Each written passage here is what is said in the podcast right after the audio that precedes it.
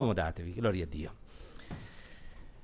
Questa mattina mm, leggeremo a breve il passo, mm, scusate la variazione, però volevo iniziare da una storia che mi è stata raccontata da un fratello che lavora nelle carceri, nel senso che lui va a visitare alcuni gruppi di carcerati eh, che fanno richiesta e una volta in, mentre parlava a questo gruppo di detenuti parlò della preghiera e della potenza della preghiera, illustrando quanti benefici si possono ottenere pregando.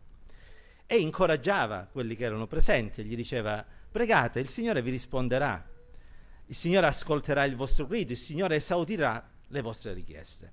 Questo è un po' il succo di quello che disse. Poi pregarono e alla fine della preghiera uno dei più assidui, che tra l'altro aveva fatto proprio un'esperienza col Signore, che aveva ricevuto la nuova vita perché il Signore lì nel carcere l'aveva salvato, lo chiamò in disparte e gli disse fratello vieni, dovrei parlare un attimino con te. E fratello si avvicinò e questo gli disse eh, volevo dirti una cosa, non è vero che Dio risponde a tutte le preghiere. E il fratello ci rimase male perché disse come questo è uno di quelli che ha fatto un'esperienza finora mi ha incoraggiato, eh, mi sembrava che avesse capito tutto della Bibbia. E questo continuava, non è vero? E io sono la testimonianza vivente, gli disse. E dimmi, fratello, che, che cosa è successo?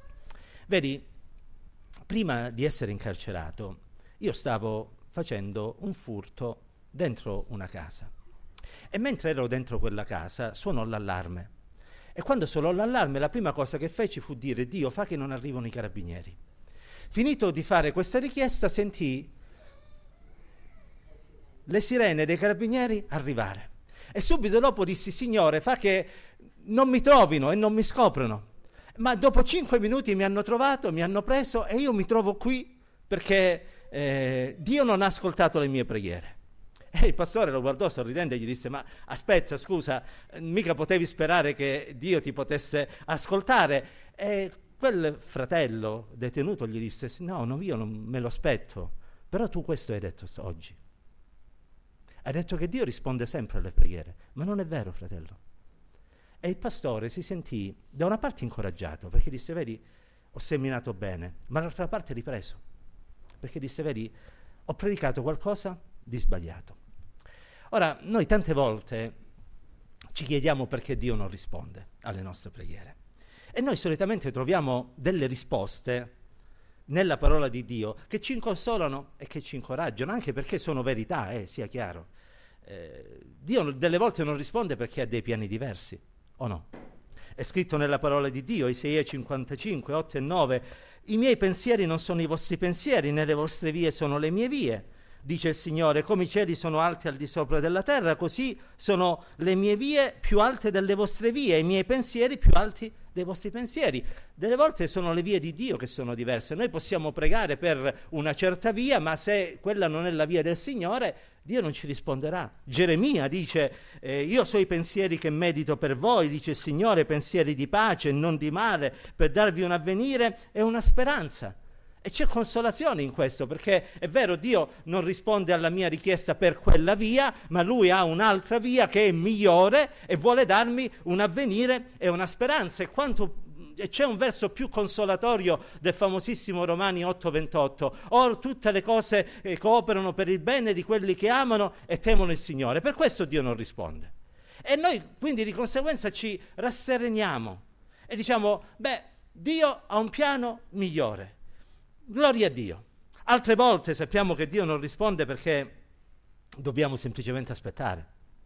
Eh, Salmo 40, verso 1. Ho pazientemente aspettato il Signore ed egli poi si è chinato su di me e ha ascoltato il mio grido. E allora lì ci incoraggiamo e diciamo, beh, è vero che il Signore non mi sta rispondendo, ma mi risponderà. E quindi è buono che io continuo a pregare, persevero, perché a suo tempo quando io avrò pazientemente aspettato il Signore, allora poi Lui interverrà ed opererà. Anche questo è vero. È vero che Dio non risponde perché le nostre vie non sono le sue vie, Lui ha dei piani migliori. È vero che il Signore non risponde perché dobbiamo aspettare o perché mette alla prova la nostra fede.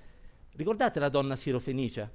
Andava lì, Signore, mio figlio, guariscilo. E Gesù quasi la allontanava Però poi alla fine lei ha perseverato e il Signore gli ha dato una risposta e gli disse addirittura, donna grande è la tua fede. Altre volte Dio non risponde perché non vuole il nostro male spirituale. Perché certe risposte, per quanto lecite e buone, potrebbero arrecare più danni che benefici. Ad esempio Paolo scriverà in Seconda Corinzi, al capitolo 12, nei famosi versi da 7 a 9, e perché io non avessi a insuperbire per l'eccellenza delle rivelazioni, mi è stata messa una spina nella carne, un angelo di Satana per schiaffeggiarmi affinché io non insuperbisca. Tre volte ho pregato il Signore perché l'allontanasse da me, ma lui mi ha detto, la mia grazia ti basta perché la mia potenza si dimostra perfetta nella debolezza.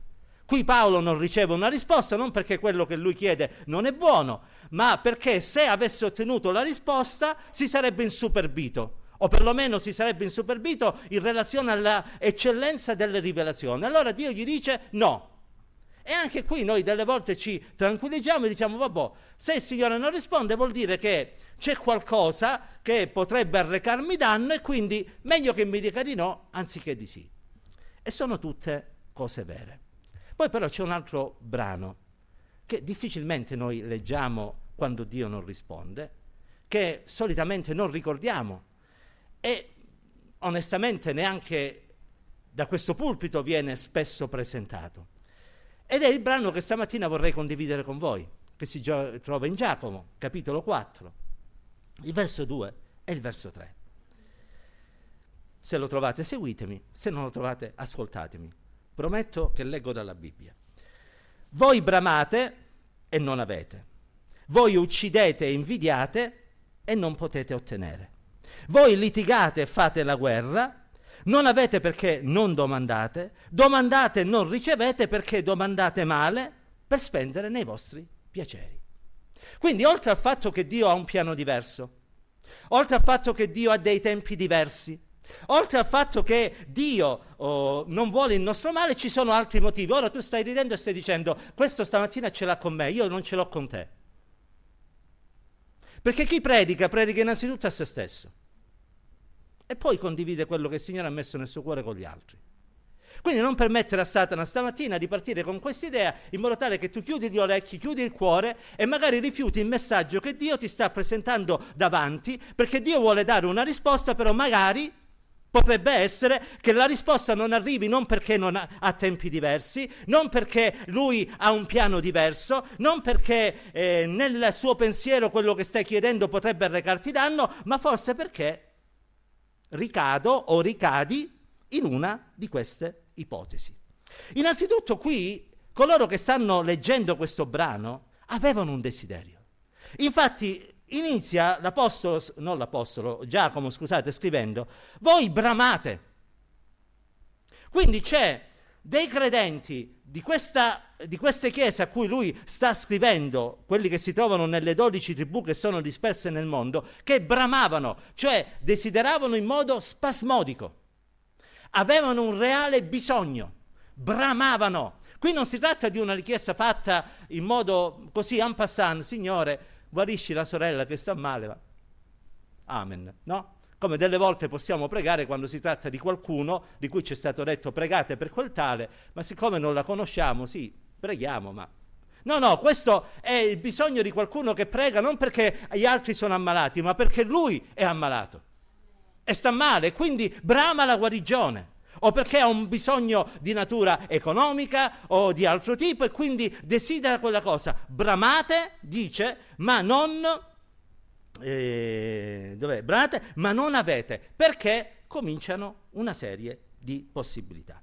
Prima cosa, voi uccidete e invidiate, di conseguenza non potete ottenere. La prima cosa che impariamo è quindi che se noi uccidiamo o invidiamo, possiamo pregare, pregare, pregare, pregare, pregare, però non vedere una risposta. È un po' come quello che disse, Signore, fa che non arrivino i carabinieri. Ok? È la stessa cosa. Ora, la parola uccidere in effetti un attimino ci sorprende, come tu scrivi a una comunità cristiana e gli dici che non debbono uccidere. Ora, può darsi che c'erano degli assassini davvero là in mezzo, perché non è che uno che frequenta una chiesa vuol dire che è a posto. Ci sono tanti che frequentano una chiesa senza aver mai capito niente del Vangelo. Vivono la loro vita tranquilli e sereni e poi vanno in chiesa, cantano i canti, ci pregano, eccetera, eccetera. Uccide, uccidere però probabilmente, secondo i commentatori, non è da intendere in senso fisico, lo spero per quei credenti delle dodici tribù, ma in senso spirituale. L'Apostolo dell'amore Giovanni scriverà, chi dice di essere nella luce e odia suo fratello è ancora nelle tenebre, chi odia suo fratello è nelle tenebre, cammina nelle tenebre e non sa dove va, perché le tenebre hanno accecato i suoi occhi perché chi odia suo fratello è omicida e voi sapete che nessun omicida possiede in sé la vita eterna. E secondo molti studiosi, probabilmente questi che uccidevano non è che avevano una pistola, un coltello a serramanico e come finiva il culto, no? Tipo Zorro facevano una strage. Semplicemente in cuor loro avevano dei sentimenti di odio verso altri, che è un qualcosa che Dio ha sempre detestato. Eh, voi ricorderete che Gesù disse, io uh, non vi do un comandamento nuovo, quando disse amatevi gli uni gli altri. Perché? Perché malgrado noi delle volte quando leggiamo l'Antico Testamento ci concentriamo sulle tortore, eh, sui, sulle giovenche, sugli agnelli, sui capretti che vengono squartati e uccisi, sul fatto che bisognava distruggere l'interdetto e quindi non avere pietà di coloro che eh, adoravano idoli stranieri, nel Levitico, che è proprio il libro più sanguinario che possiamo trovare, o perlomeno uno dei più sanguinari, Dio dice non andrai qua e là facendo il diffamatore in mezzo al tuo popolo né ti presenterai per attestare il falso a danno della vita del tuo prossimo. Io sono il Signore e ti ordino di non odiare tuo fratello nel tuo cuore. Rimprovera il tuo prossimo, ma non ti caricare di un peccato a causa sua. Non ti vendicherai e non serberai rancori, rancore contro i figli del tuo popolo, ma amerai il prossimo tuo come te stesso. Io sono il Signore. Quindi questa idea del fatto che non si odia era qualcosa che Dio aveva già stabilito, ma che poi nel tempo i farisei, quelli bravi, quelli che conoscevano la legge e che insegnavano nelle sinagoghe, avevano completamente stravolto. Tant'è che Gesù dirà, voi avete udito, Matteo 5:21, che fu detto, non uccidere chiunque avrà ucciso sarà sottoposto al tribunale, ma io vi dico, chi si adira contro suo fratello? Sarà sottoposto al tribunale. Chi avrà detto a suo fratello raca sarà sottoposto al sinedio. Chi gli avrà detto pazzo sarà condannato nella, gente, nella genna del fuoco. Quindi questa idea che uno può provare tutto quello che vuole nei confronti di chiunque, poi pregare il Signore e aspettarsi che non risponda e poi giustificarsi. Eh, ma Dio non mi risponde non perché io ho questi sentimenti, ma perché ho un piano diverso, ma perché devo aspettare, ma perché questo o quest'altro. È illusione. Non è vero. Tant'è che Gesù continuò quel discorso e disse, se dunque tu stai per offrire la tua offerta sull'altare, se tu stai per inginocchiarti a pregare, se tu stai per andare al culto, alla riunione di preghiera, allo studio biblico, se tu stai per offrire la tua offerta sull'altare e ti ricordi che tuo fratello ha qualcosa contro di te, lascia la tua offerta davanti all'altare, va prima, riconciliati col tuo fratello, poi vieni e offri la tua offerta. E quindi Dio delle volte non risponde, non perché piani diversi, eccetera, ma perché uccidiamo. E perché, come abbiamo letto, invidiamo. Perché anche l'invidia non è una cosa buona. E questa invidia può essere relativa al fatto che ci sentiamo i piccoli anatroccoli, i calimero della situazione. E siamo lì sempre a dire, eh ma a me nessuno mi saluta, quando io prego nessuno mi dice amen, poi prega quello, invece dicono tre amen, eh, ma io mh, mm, dovrei avere qualche ruolo più importante nella Chiesa, io dovrei fare questo, io dovrei fare quest'altro. E poi prego e dico, Signore, ah ma il Signore non mi risponde perché ha piani diversi, perché eh, non è il momento, perché eccetera. No, devi fare pulizia nel cuore, devi togliere via queste cose. Perché delle volte tutto questo nasce non solo nelle comunità, perché ricordiamoci sempre che la comunità, nella maggior parte dei casi, casi, è lo specchio delle nostre famiglie, perché noi in chiesa portiamo quello che abbiamo in casa. E spesso certe situazioni di tensione sono in chiesa perché sono ancora prima in casa. Faccio un salto indietro di 26 anni quando ancora ero un uomo felice perché ero libero e non sposato. No, cioè nel senso, perché no, ho sbagliato, è un modo di dire. Allora, faccio un salto di 26 anni, sì, poi mi tocca. Quando oh, ancora non ero sposato, poi mi sono sposato e facciamo finta che arrivato lì dove mi hanno mandato per lavorare, eh, e poi io vivevo a Scafati che è là vicino, eh, iniziamo a stare insieme con mia moglie dentro la casa no? che ho trovato in affitto. Facciamo finta che mia moglie comincia a guardare tutte le altre vicine che hanno delle case migliori, delle case più belle, dove hanno questo elettrodomestico, quest'altro, quest'altro, quest'altro. Io, con quello che avevo, c'era la cucina ed era un miracolo che non esplodesse. No? Comincia a dire, ma no, ma dobbiamo comprare questo perché quella c'ha questo, dobbiamo comprare perché quella c'ha quest'altro. Io da parte mia comincio a guardare i miei colleghi di lavoro, che da tanti anni lavorano, e comincio a dire, eh, ma quello c'è la macchina così, quello, eh, quelli ogni sabato sera escono, e insomma comincia a nascere questo tipo di invidia e comincia a pregare, Signore, fa che io possa avere questo, che io possa avere quest'altro, e lei... E il Signore non risponde, però intanto nel frattempo uh, comincio a desiderarlo, li desidero talmente tanto che comincio a comprare questa rate, quest'altra rate, quest'altra rate, quest'altra rate, e tutto quello che riesco a racimolare ogni mese con il mio stipendio alla fine si va a friggere, a farsi friggere nelle rate o nella friggitrice che ho comprato a rate. Ora, mm, se tutto questo succede, che cosa accade? Accade che a un certo punto non avremo più nulla da mettere nella friggitrice per friggere sulla cucina da cucinare e mia moglie naturalmente mi guarderà e mi dirà eh, No? E allora comincerò, ah ma è colpa tua che hai voluto comprare questa rate, quest'altra rate, quest'altra E lei mi dirà, ma è colpa tua che tu hai voluto imitare. L'invidia nelle case, come nelle chiese, porta distruzione. E allora tu puoi anche desiderare, bramare tante cose,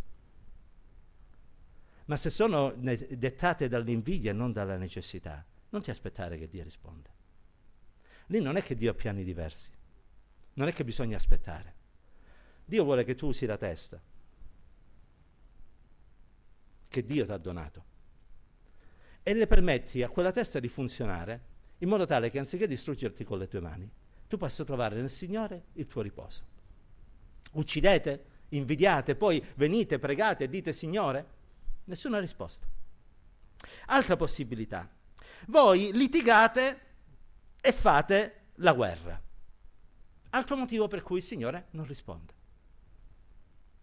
Ora, mh, mm, quando parliamo di litigi e di guerre, non possiamo non fare riferimento a quello che l'Apostolo Paolo dice in Galati capitolo 5 quando parla delle opere della carne in relazione alle opere della carne parla di inimicizie, discordie, gelosie, ire, contese, divisioni, sette.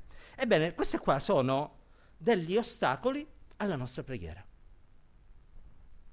In altre parole, quando noi facciamo la guerra tra di noi, o nelle nostre famiglie, noi possiamo fare settimane, mesi, anni, lustri, decenni, eh, nozze di, di, argento, nozze d'oro nozze di diamanti in chiesa, in preghiera, a dire Signore questo e quest'altro. Quando arriverà la risposta? Non arriva. Ma non perché Dio ha dei piani diversi, non perché Dio ha dei tempi diversi, non perché Dio non vuole, eh, non ci concede quello perché sarebbe per il nostro male, ma semplicemente perché litighiamo, facciamo la guerra, ci scontriamo l'uno con l'altro. Uno dei, eh, chi vive in questo modo sta vivendo per la carne. E Dio non ascolta mai le preghiere dei credenti carnali. Uno dei più grandi teologi di cui la Bibbia parla, il cieco nato, il cieco nato disse due principi teologici che sono alla base della dottrina cristiana. Uno, la nuova nascita. Io una cosa so. Prima ero cieco e mo ci vedo. Chi è? Non me lo domandate, però una cosa so, che ero cieco e ora ci vedo. Sono una persona nuova. E poi aggiunse, secondo principio dottrinale molto importante, detto, vi ripeto, da un teologo che non aveva mai frequentato l'istituto biblico, si sa che Dio non esaudisce i peccatori, ma se uno è pio e fa la volontà di Dio, il Signore lo esaudisce. Quindi, se uno non fa la volontà di Dio, non è pio, non è devoto, il Signore non lo esaudisce. Ma se uno ama il Signore, lo serve, se uno ha tolto gli omicidi, l'invidia, e se uno ha tolto le guerre e le liti, quello sì che il Signore l'ascolta. Allora è importante considerare questo perché vedete, quando c'è contesa non si può andare avanti. Tant'è che Gesù, quando lo accuseranno di avere un diavolo in corpo, di compiere quelle opere perché era indiavolato, Gesù gli disse guardate che un regno diviso in due parti non può andare avanti. Se io, compio, se io scaccio i demoni per opera di Belzebù, allora il regno di Belzebù è rovinato. Ma io non li sto scacciando perché c'è uno spirito maligno in me, ma perché sono stato unto da parte di Dio per portare liberazione ai prigionieri, quindi a coloro che sono indemoniati. E allora la preghiera, la più fervente, la più sincera, che viene elevata da chi è un omicida, da chi invidia, da chi fa la guerra o da chi fa, eh, o di chi fa i litigi, è una preghiera che non troverà una risposta, anche se nobile, anche se buona, anche se giusta, anche se utile, anche se è secondo la volontà del Signore. Non può trovare risposta perché Dio starebbe incoraggiando chi sta pregando a perseverare in quella via malvagia che lo sta portando dritto, dritto verso dove? Lo stagno ardente di zolfo e di fuoco. E Dio non lo può fare. C'è una terza possibilità. Voi eh, non avete perché non domandate. Cioè ci sono quelli che domandano, bramano, me, nel frattempo uccidono e, e invidiano, non possono ricevere una risposta. Ci sono quelli che bramano, domandano, ma nel frattempo sono eh, litigiosi e fanno la guerra, non possono avere una risposta. Poi ci sono quelli che proprio non domandano. Avete presente quelli che vi dicono pregate per me? Ora è buono affidarsi alle preghiere del popolo di Dio. Anzi, è una cosa biblica che noi dovremmo imparare a fare. Ma prima di affidarsi alle preghiere del popolo di Dio bisognerebbe affidarsi alle nostre stesse preghiere. Cioè è inutile che vi dico pregate per me che sono ammalato e poi io non prego per me. Che senso ha? Me lo spiegate? Voi chiedete ma non, eh, voi scusate, non ricevete perché non domandate. Nessuno di noi può pensare di ricevere qualcosa da Dio senza umiliarsi davanti a Dio e chiedere l'aiuto di Dio. Solo perché siamo qui il Signore ci deve dare tutto. No. Se tu non chiedi, non puoi ricevere. Tant'è che Gesù, quando incontrò un uomo presso la vasca di Bethesda, che era lì da 38 anni, la prima domanda che gli disse fu, dimmi una cosa, mettiamo le cose in chiaro, prima che faccio il miracolo, prima che ti guarisco, tu vuoi essere guarito? Dimmelo chiaramente, perché se no non lo faccio. E allora lì nasce la richiesta, Signore, sì che voglio essere guarito. E alla domanda arriva la risposta. Quell'uomo viene guarito, era un paralitico da 38 anni, andava e veniva dalla vasca di Bethesda, il Signore lo guarisce. Quindi possiamo pregare o possiamo non pregare. Se preghiamo nel modo e con i sentimenti sbagliati non riceveremo, se non preghiamo non riceveremo lo stesso. Oppure possiamo pregare senza avere nel cuore odio, senza avere nel cuore guerre, senza essere litigiosi, senza eh, invidiare, ma chiedendo cose che sono finalizzate ai nostri piaceri. Voi domandate e non ricevete perché domandate male, per spendere nei vostri piaceri. Ora, Dio non è che è contrario al fatto che noi abbiamo una vita felice, dove abbiamo ciò che è buono. Tant'è che Dio nel corso della storia ha sempre benedetto coloro che lo hanno amato. Salomone la prima cosa che Dio gli chiede quando sale al trono è dimmi quello che vuoi. Salomone gli dice dammi intelligenza e sapienza, Dio gli dice siccome non mi hai chiesto ore e ricchezze, io non solo ti do intelligenza e sapienza, ma ti do ore e ricchezze.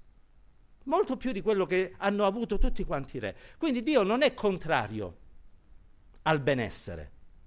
Anzi, laddove l'Evangelo arriva, C'è sempre benessere, perché Dio benedice dal cielo. Ma quello non deve essere il nostro scopo. Quello non deve essere il, ciò che noi desideriamo e bramiamo prima di ogni cosa. Perché noi dobbiamo, Matteo 6,33, se me lo ricordassi sempre, cercare prima il regno di Dio e la sua giustizia, Signore dammi intelligenza e sapienza per governare il tuo popolo, perché poi le altre cose ci saranno date in sopraggiunta. Siccome non hai chiesto oro e argento, io ti darò oro e argento. E allora, se noi facciamo come oggetto della nostra preghiera delle richieste finalizzate solo alle cose di questa terra. Non possiamo aspettarci una risposta. Sapete, ci sono quelli che pregano, Signore, fammi vincere il Super Enalotto.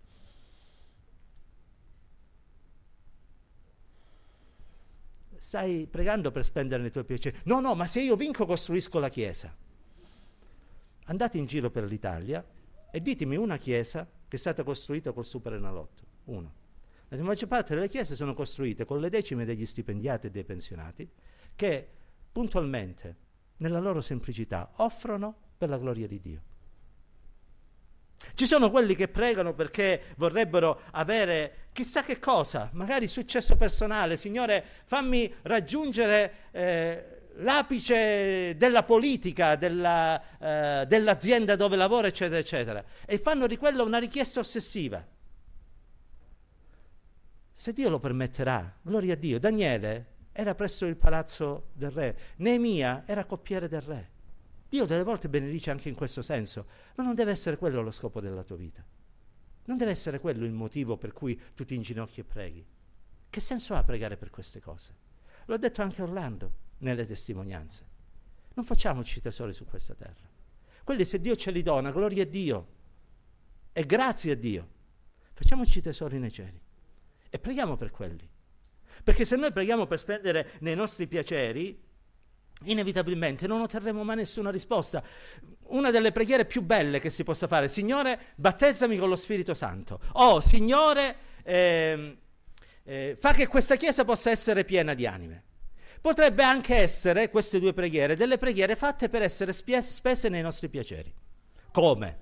Io chiedo di essere ripieno di Spirito Santo lo faccio perché voglio spendere nei miei piaceri. Sì, perché ti vuoi sentire più in alto di quelli che ancora non sono battezzati. E tu non chiedi la pienezza perché desideri testimoniare, perché quello è lo scopo della potenza. Voi riceverete potenza e mi sarete testimoni. Ma lo chiedi semplicemente perché ti vuoi innalzare sugli altri. Oppure chiedi che questa chiesa possa essere ripiena perché nel caso sta pregando il pastore vuoi essere un pastore in voga, uno che si fa notare, uno che quando va al convegno pastorale tutti gli stanno vicini, ehi fratello c'è un risveglio nella tua chiesa, dammi cinque. Oppure perché come chiesa tu ti vuoi sentire più importante delle chiese. E qui a Chiaravalle la chiesa è piena, ma lì a, a, a Vatte la Pesca siete quattro gatti. E spendere per i propri piaceri. Lì non è che Dio ha piani diversi. Lì non è che Dio ha tempi diversi. Lì non è che si tratta di una questione che Dio ci sta pensando, ragionando. Sono i motivi che sono alla base. E allora? Dobbiamo pregare? Sì.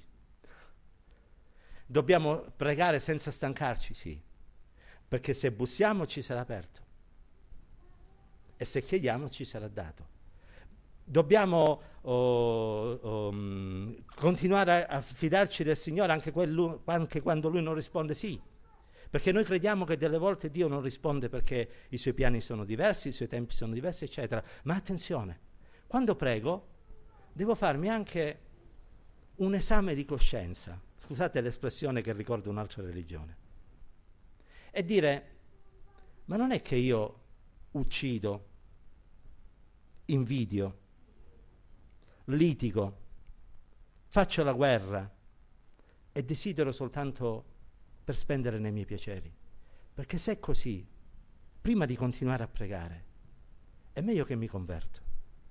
Perché se il mio popolo, sul quale è invocato il mio nome, si umilia, cerca la mia faccia e si converte dalle sue vie malvagie, io lo esaudirò dal cielo. Cosa vuoi dire? Che siamo tutti litigiosi, tutti invidiosi? No, no. Ora ognuno esamini se stesso, io per primo. E cerchiamo di capire, io per primo. Anche io ho delle richieste che sto elevando da tanto tempo ma non vedo la risposta. io per primo. Se Dio ha un piano diverso, se Dio mi sta chiedendo semplicemente di, di, aspettare e mi sta chiedendo e sta mettendo alla prova la mia fede, o se forse sono litigioso, sono invidioso, sono un omicida, sono uno che desidera quello che sta chiedendo soltanto per i propri piaceri. E una volta che avrò fatto pace con me stesso in questo, potrò continuare a pregare il Signore, cambiando i sentimenti se necessario o continuando a confidare nella fedeltà di Dio. Chiudiamo gli occhi.